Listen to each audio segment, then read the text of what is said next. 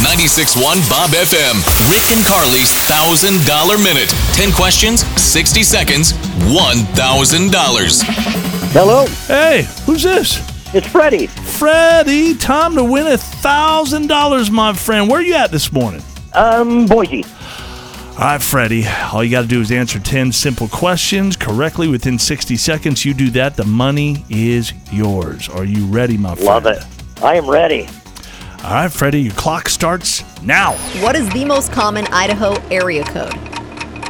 208. What do you get when you mix a cocker spaniel and a poodle? Pass. Name something the Idaho lottery benefits. Uh, schools. If Kevin Costner leaves Yellowstone, the spinoff will star who? Uh, Matthew McConaughey. What's 7 times 9 plus 18? Uh, 74. Pierre is the capital of which U.S. state? Oh, we gave up. the math one wrong. You.